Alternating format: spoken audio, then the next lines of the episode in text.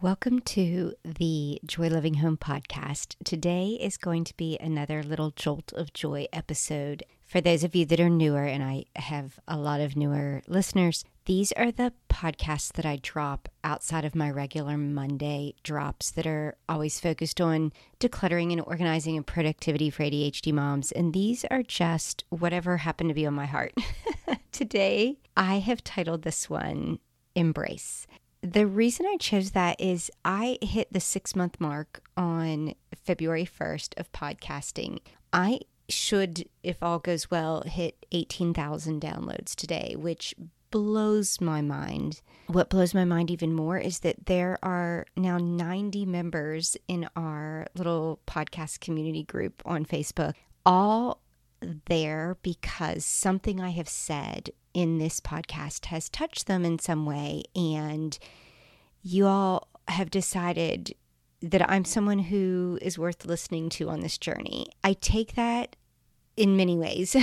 First of all, I'm humbled and honored that the 52 podcasts that I have downloaded to this point have spoken to you in some way or another, and that you feel like I have something to offer that is worth continuing to listen. And, and that means the world to me.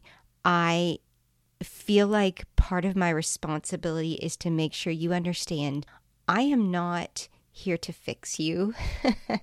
I am not here to fix your home, mostly because I don't think you're broken. And I do think that where I want the responsibility for myself to lie is in helping you embrace the value that you offer. And that's what this whole podcast has been built around. I don't have all the answers, and I don't think anybody has all the answers. I don't even think anybody has some of the answers. I do think there are people who are incredibly well researched and knowledgeable in the ADHD brain and, and tricks and tips and ways to help it work to its fullest. And I hope and want you to seek them out. And as this podcast grows, I would love to have some very skilled guests on to help answer questions that I have. I'm only focusing on our homes. Part of my goal is to sort of continue to flip that script on there isn't one way to consider the home to be exactly right and organized and and perfect because I don't think it has to fit the narrative of what we see on Instagram or Pinterest or wherever. I think a happy home in terms of finding that joy, this joy loving home, embracing the moments you have with this family, because I know for certain we only have one chance to get that part right.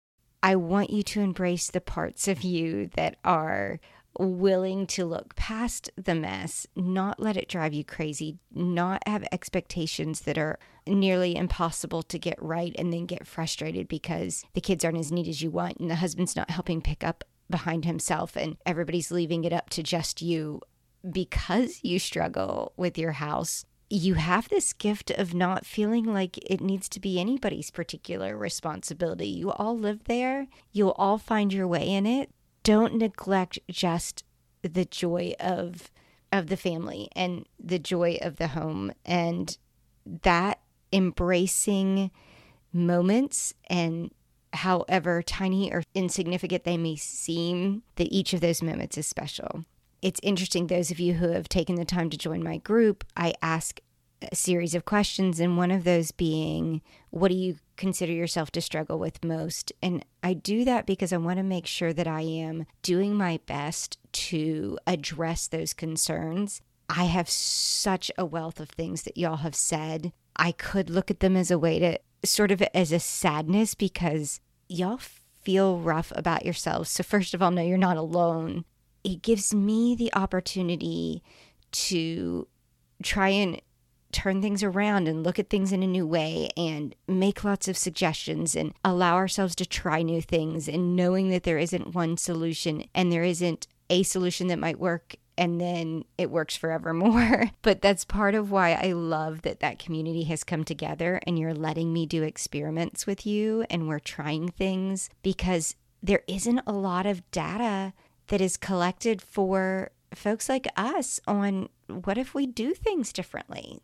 Did the world blow up because we don't keep all the things just the way some organizer told us? I just, I think we can have fun. I think we're there to encourage and support each other. And I think we're there to embrace. And if that sounds like a community you want to be a part of, uh, the more the merrier. I'm thrilled to have you starting to get to know you and those of you that have like stepped your toe in the water and are showing us before and after pictures and just I love it. I love that we're embracing each other and I don't want this to be a long podcast, but I just wanted to to step on and just say thank you for trusting me in your journey. Thank you for welcoming me on this journey. I will do my very best to constantly look at those answers you gave me and make comments where I can and maybe bring on experts where I can't and just find a way for all of us to swim in this crazy ADHD way to look at our homes and embrace ourselves.